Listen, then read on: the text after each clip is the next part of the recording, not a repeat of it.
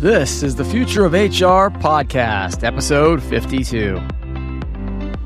And for all of your listeners who are early in their HR careers, one of the best pieces of advice I received came from Steve Kerr. Steve's well known for his role as the chief learning officer at GE during the Jack Welch era, and who I had the great privilege of working for when he joined Goldman in 2001. Steve encouraged all team members to develop an area of expertise one that's useful internally, of course, but also something that could be leveraged externally. And for me, the area of expertise was executive coaching. Why is it important for HR leaders to have an area of expertise? How can leading with expertise increase your impact and accelerate your career? Hi, I'm your host, JP Elliott, and this is the Future of HR podcast the only podcast whose mission is to inspire the next generation of HR leaders. On each episode, I interview successful HR executives and thought leaders who are reimagining, rethinking, and leading our field into the future. During our candid conversations, you will learn about their career journeys, their lessons learned along the way, and their insights on how to take our field and, most importantly, your career to the next level. I want to start today's episode by saying thank you for listening and supporting the podcast. Why am I saying thank you today?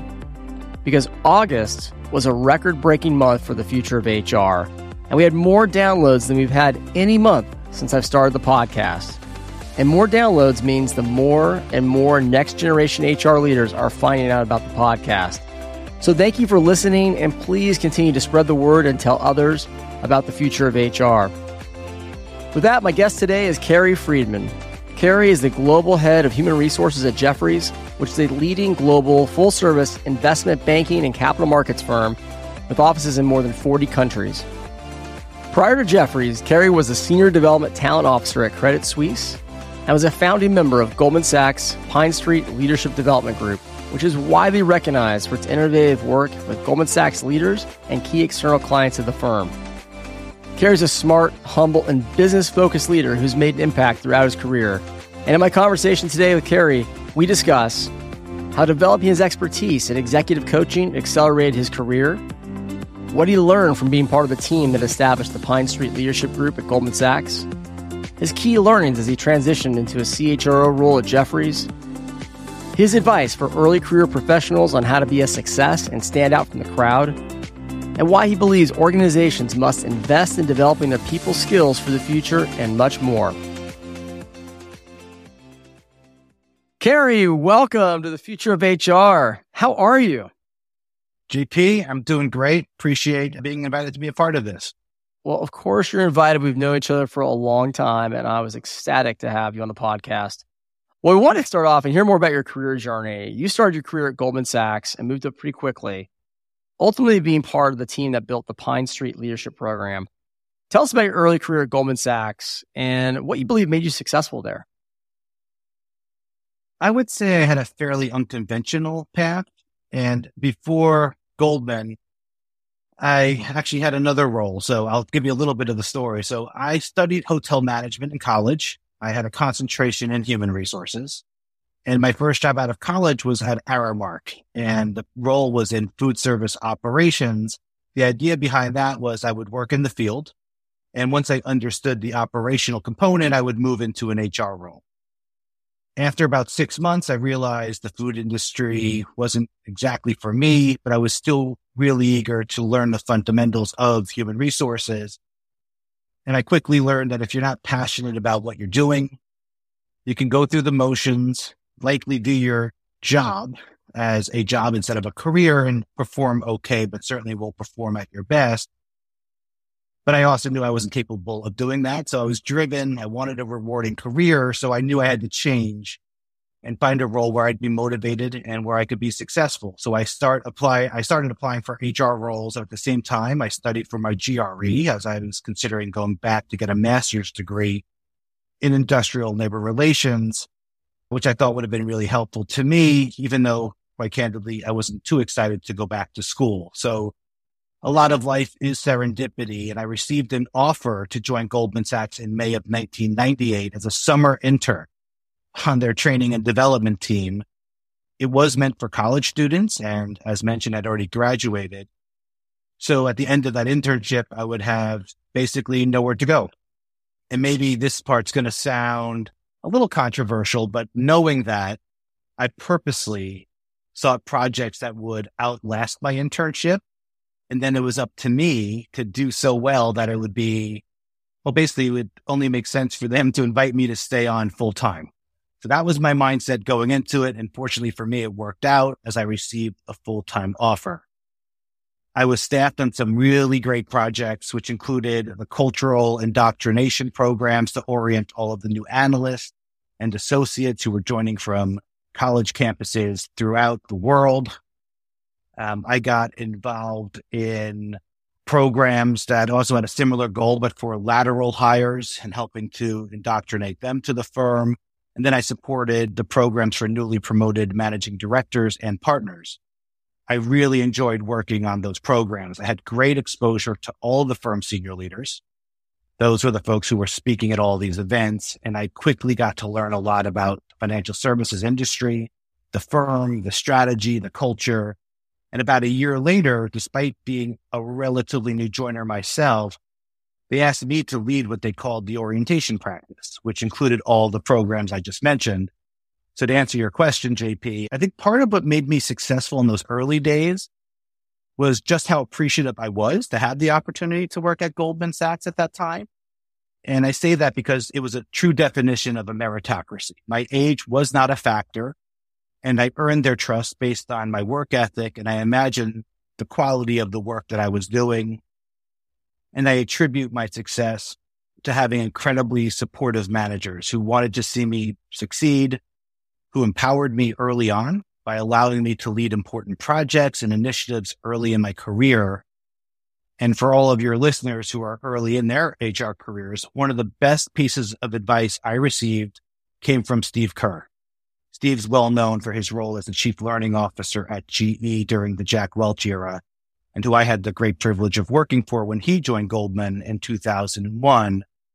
Steve encouraged all team members to develop an area of expertise one that's useful internally, of course, but also something that could be leveraged externally. And for me, the area of expertise was executive coaching. I had the opportunity to lead the coaching practice at Goldman, where several of the senior most leaders were paired with an executive coach to help them improve as leaders and managers. And I learned a great deal about coaching. As Steve would say, if you read three books on coaching, guess what? You probably know a lot more about coaching than anyone else. Um, so I was very well read on the topic. I spent hours talking to Goldman's cadre of executive coaches as I was really fascinated by the role coaches played within an organization. Because I learned and knew a lot about coaching, I was the person who was educating others and meeting with the senior leaders who were going to be paired up with the coach, despite being in my early 20s at that time. So the lesson for everyone listening is that experts want to deal with experts. Age should not be a factor, as if you know more than they do and you can help them, I learned they would happily accept my guidance and my advice. And just like I respected the business leaders to be experts in their field, they respected me as an expert in my field. And despite them being much older than I was at the time, I wasn't intimidated as I knew I had something I could offer that would be helpful to them in achieving their career ambitions. And soon thereafter, this area of expertise started getting me invited to speak at conferences, like the conference board. I was writing chapters about coaching and books, and I got invited to spend time with other firms who are also looking to start up coaching programs or who are looking for referrals on coaches. So I achieved that goal that Steve had laid out for us, which was become an expert on a topic that would serve the firm could serve clients and the broader HR community. Thanks so much for sharing your career arc. And I love how you were vulnerable. And like many of us, you made a pivot early on in your career, found this opportunity at Goldman Sachs, took advantage of that opportunity, built your expertise, really made an impact. And from there, built a reputation that really propelled you into bigger and more impactful roles at Goldman Sachs and everywhere else. And Steve Kerr is someone who I'd love to have on the podcast. And maybe if you're younger in your career, you don't know much about Steve Kerr, but he's had a huge impact on our field for lots of reasons, but he also had an impact at Goldman Sachs as he helped put together the Pine Street Leadership Program that you were really instrumental in, in putting that together as well. Tell us more about why it was so special and how it impacted how you think about developing leaders. Sure. And I think special is a good choice of words to describe Pine Street. And I feel extremely fortunate to have been a part of it from day one. And just for your viewers, if you're unfamiliar with Pine Street, it's a dedicated leadership development practice area that senior level employees at Goldman Sachs have access to. So the Cliffs Notes version is that when I joined Goldman in 1998, the firm's global headcount was just north of 12,000 employees. And when the firm went public back in 1999, the firm grew tremendously. And literally by 2000, if I recall correctly, the firm had doubled in size. So well over 20,000 employees. As part of that IPO, many of the firm's senior partners were in a position to retire. And the firm realized it needed to invest in the development of the partners and the managing directors who were going to be the future of the firm and help lead the firm through that transitional period from private to public entity and through an incredible period of growth and globalization. Given the work I was already doing, which was focused on the MDs and partners, it was natural for me to get asked to be a part of the team that was tasked with creating what would ultimately become known as Pine Street. So what we created was special for many reasons. There really wasn't anything like it on Wall Street or elsewhere for that matter that focused on this level of seniority the way the Pine Street group did. And one of the key tenets of Pine Street was to have the firm's own leaders do the majority of the teaching. So it was a true leaders teaching leaders model where those leaders who had been in the trenches, who were deemed successful, well, those were the ones who were selected to teach and share their knowledge, share their experience with other leaders at the firm on how they did it. And it was incredibly fun for me to get to work alongside the firm's leaders to get them to reflect on their careers and open up and share their best practices and the pitfalls that they experienced and learned from throughout their careers. We honed in on topics that would be most relevant. So I had responsibility for developing the content with the business leaders for several modules that were taught as part of the initial Pine Street leadership program, which all managing directors and partners attended. And those sessions were focused on topics like how to be an effective coach and mentor, how to work effectively across cultures. As I mentioned, the firm was much more global and, and entering new geographies. And we also developed a module on effective communication. And then there was an upward feedback coaching component where every MD got feedback and a debrief session with an executive coach. And given I ran the coaching program, I got to run that component. So really great stuff.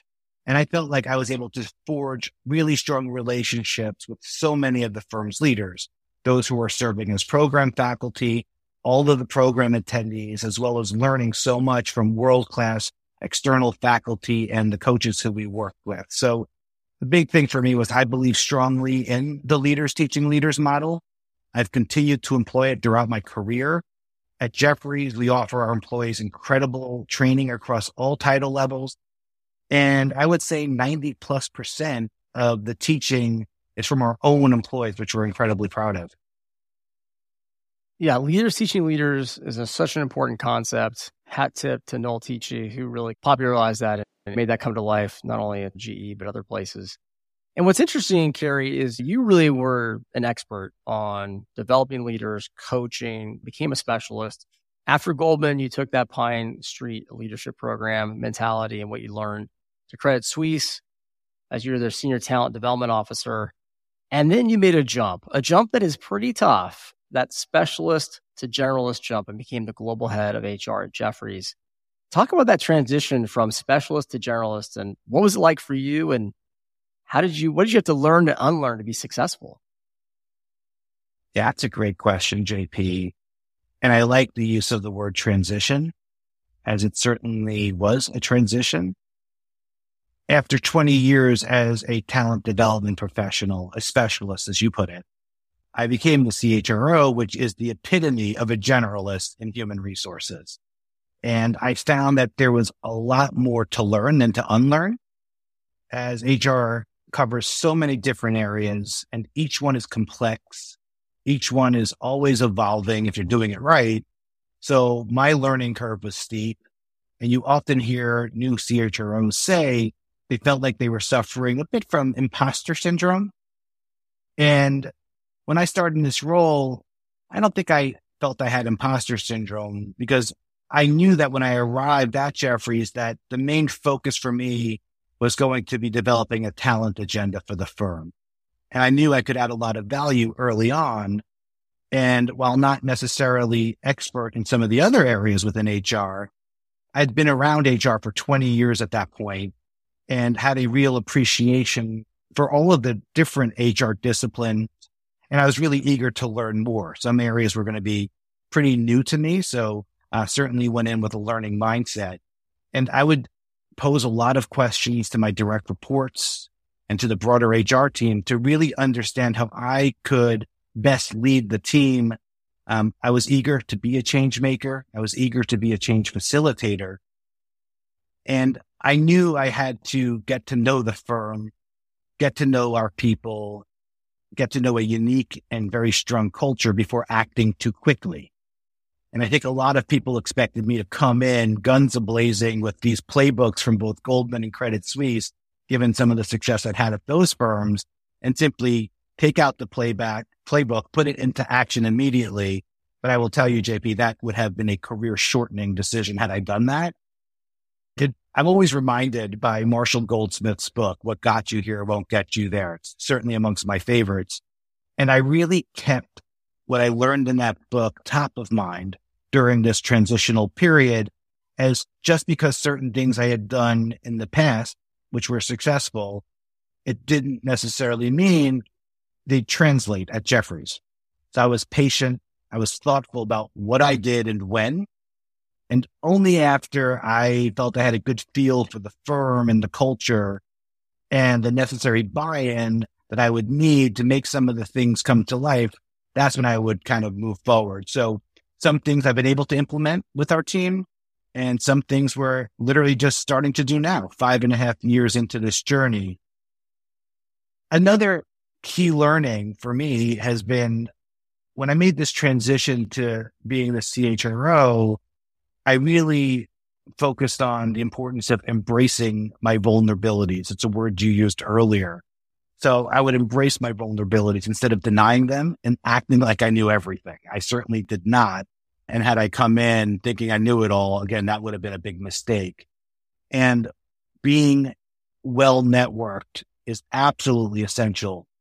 And in fact, as you mentioned, it's how you and I met many years ago, despite, you know, working in different industries and living far away from each other. You know, we met through a network group that we were both a part of. And I'll give a special shout out to Marc Effron and Jim Shanley, who invited us to be a part of that group. And I also know both Jim and Mark have been guests on your podcast. They are really amongst the best minds in HR, in my opinion. But that group has kept us in touch over the years. So I've really leaned into my network. I read a lot. Uh, again, there's a lot I don't know and I want to get to know more about. I sign up for webinars on all kinds of HR topics. And I listen to your podcast, as you know, and I learned so much from your guests. I'm super appreciative that you do this, and I'm sure others feel the same way I do. It's just great learning. And again, there's a lot to learn.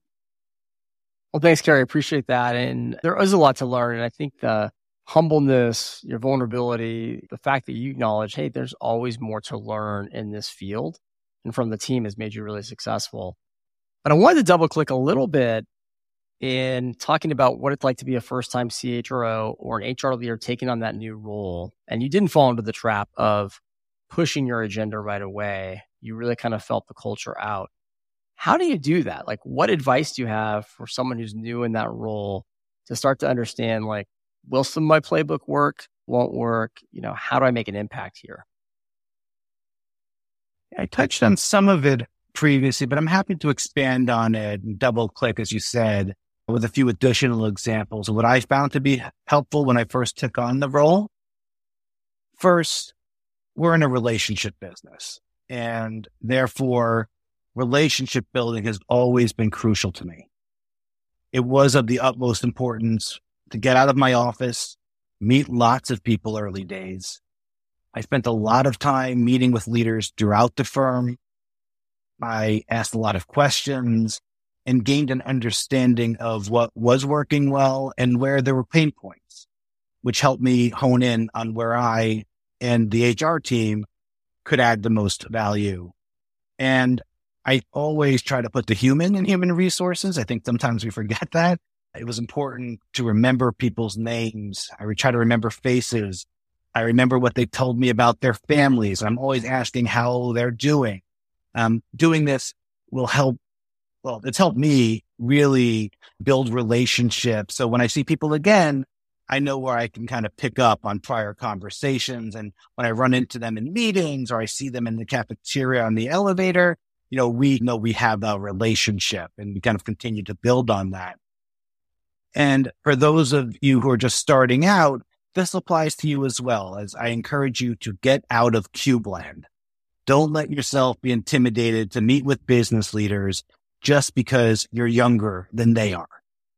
When I was starting out and meeting with senior people, I always just envisioned I was having a conversation with my mom or my dad's friends. And this was made easier when I was discussing a subject matter where again, I had a level of expertise and knew I could bring value. And again, for the younger audience, keep in mind that there are many senior people who very much welcome closing the age gap and spending time with junior professionals. So don't be afraid to meet with them as they'll appreciate the chance to speak to and learn from you. And that's something I really value. I love when we have some of our junior professionals come to my office and chat with me I probably learn more from them than they're going to learn from me in those conversations. Another piece of advice is that you really need to roll up your sleeves and do the work. I've always been what I say is a producer leader. I like getting involved in projects. I like leading projects. When I joined Jefferies back in 2018, there wasn't a dedicated training and development or DE&I team. And as discussed, you know, my career was spent in training and talent, and I always partnered closely with DE&I. So I spent a lot of my first year and a half working with the business and creating training programs, creating DE&I initiatives. And I was adding value. I was adding value to the firm. It helped establish my credibility with my HR team. And I earned my stripes with the business, which, which for me was incredibly helpful you know, I wasn't sitting in an ivory tower deciding what the business needed. That's a common mistake. Instead, everything we did, everything we're doing is focused on solving an issue or a problem for the business. So being connected to the business, helping to solve their HR challenges is really what the CHRO and the team need to be doing. And if I could provide one last piece of advice, because I was reflecting on when I first took on this role, but I want to stress the importance of assessing your team. So you, you need to surround yourself with A players if you're going to be successful, as you, you can't do it alone. It's important to give the team you've inherited a shot.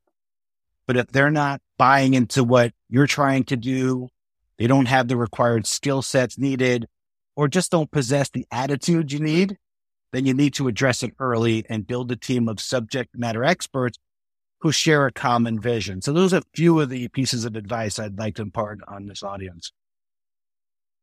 Really pragmatic and actionable tips around that first transition point into CHRO. Thanks for sharing that, Cary. The other thing I wanted to ask you about is you recently gave a presentation at Jefferies Human Capital Management Conference and discussed the importance of upskilling the workforce. Tell us more about what upskilling means to you. Sure. So plain and simple, upskilling means preparing our employees to continue to have a rewarding career by keeping their skills and knowledge current and also understanding what skills and knowledge they need, not just for today, but also in the future as it's constantly evolving. So it's important that we're always a few steps ahead and forward thinking. We're incredibly invested in developing our talent at every title level from the most junior employees to our most senior. And it's difficult, right? We have over 40 offices around the world. And we recognize the importance of upskilling our global workforce, not just again with the skills required today, but we need to equip our employees with the skills and knowledge that will allow them and our firm to continue to grow, continue to thrive in the future. And there, there are a number of ways we do it. So at Jefferies, we feel we have a unique approach to training and development uh, that differentiates us from other firms. But part of it's we care about developing our employees as individuals. So we don't just conduct large scale open enrollment training programs and declare victory. Well, that style of training can be somewhat helpful. We recognize the importance of offering more tailored, more individualized development opportunities to upskill our workforce. And that literally means tailoring it at, the individual level. So even our classroom training offerings include one-on-one coaching components, oftentimes getting coaching from our own senior leaders. We also work with employees and managers to create individual development plans using our digital learning platforms like Coursera. And then in terms of the classroom trainings, we're very focused on bringing our employees together, preferably in person. You know, we missed a lot during the pandemic and it's important for our employees to learn together, develop those relationships I alluded to earlier. And while we had no choice but to rely only on Zoom trainings during the pandemic, you know, we're fortunate now we're back together in person and we're in a more collaborative, more organic learning environment. So yes, we are big believers in classroom training. We do incorporate the digital learning platforms into our training methodology. And we found that adding on demand learning is a nice complement to the live development program. So digital learning, it's proven to be incredibly useful in upskilling our workforce. Many of these platforms are using AI now that identify specific skills required for particular roles for now, but also for the future. And you mentioned our recent human capital summit we hosted a couple of months back we had many of the leading HR technology platforms in the world at that event. We had companies who were focused on employee skills development. And I could tell you, JP, there are some incredible, mind blowing tools that are being developed or, or that are already developed. So I'm excited for what the future has in store. These tools will elongate the careers of our employees. They'll enable all of us to stay current They'll assess our current skill gaps. They'll help provide customized development opportunities to close those skills gaps. And to me, it's all around co- continued lifelong learning. And, and that to me is another one of the key tenets I, I kind of think about. Years ago, for Father's Day, my wife decided she was going to put up a basketball court on, on my driveway. And I got home and the court had just gotten completed and there was a father son team who had put it up and I got to talking to them and the son, I asked him what he did and how he chose this career. And it was interesting. He said, I had just, you know, spent 20 years working on the floor of the New York Stock Exchange, but technology has really evolved. And he said he really didn't keep up and he didn't keep up as the technologies changed. And he basically told me that he let himself become extinct. There was no more job for him. And he literally went from working on the floor of the stock exchange to sadly putting up the basketball court on my driveway. And that has really stuck with me over the years. And I tell people that story because you need to be selfish. You need to invest in yourself. Yes, it's time, but it's going to be time well spent if you're investing and developing your skills for today. And in his case, developing the skills for the future so again, that was really important. That's why we're so focused on the skills development for today and for what's to come. Yeah, it's an important point. All of us have to continue to invest in ourselves and the skills and, and really learn where we're going to go. With the future, no one knows how our roles and our jobs will be impacted by AI and the technology. But when you look at the past, the technology has actually created new opportunities, new jobs, as long as we're staying current with that. So I think you're right. There's a bright future but it is uncertain. So we've got to continue to stay vigilant and continue to learn and grow. Totally okay, we've kind of we come to the last part of the podcast here where we're going to be a little controversial because I know you and I kind of share a feeling around this. We've had some conversations and it's really interesting. A lot of people believe that we need to see more CHROs who come directly from the business, meaning that they actually aren't career HR people. They've come from operations, marketing, finance, who then become the CHRO. It's something I know you disagree with. I disagree with it as well in terms of a trend. I'm not saying it can't work, but it's a trend. Tell us more about why you disagree with this perspective or what people are missing when we sort of cheer on the business becoming CHROs who've never actually been in the other seats of HR. Well, there there's a debate to be had for sure on this topic, JP, and it would make for a great future podcast. So I could throw that as an idea.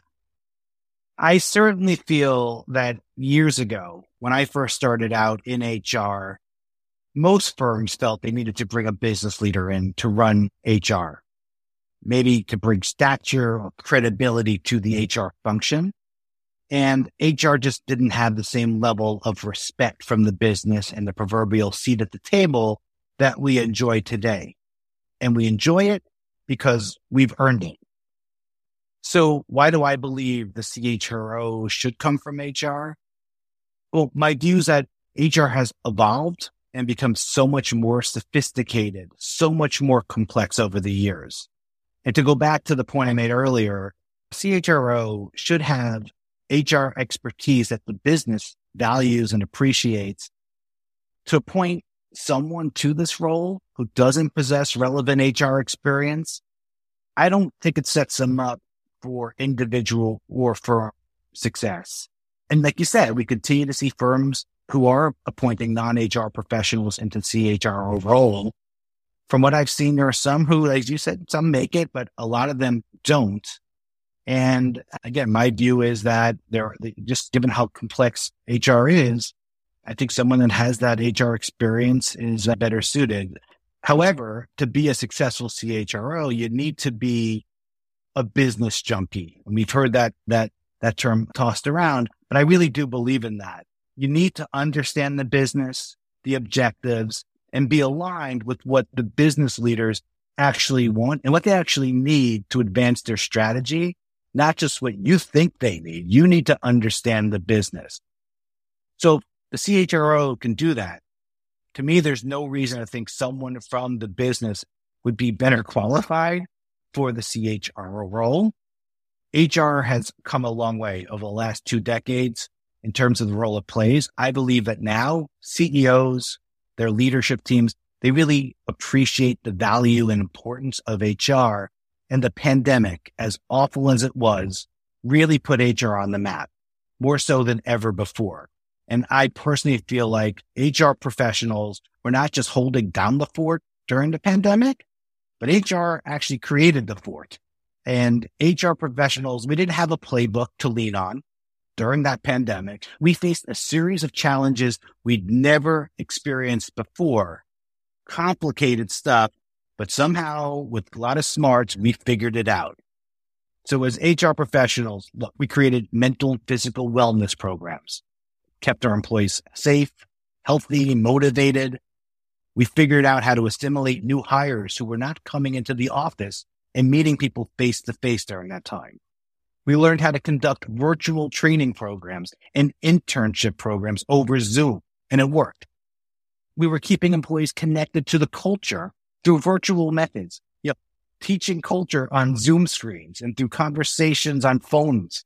Um, and then we're having conversations as it pertains to DEI. Don't forget, like the George Floyd tragedy took place during the pandemic and HR professionals had to really create courageous conversations to talk about these things.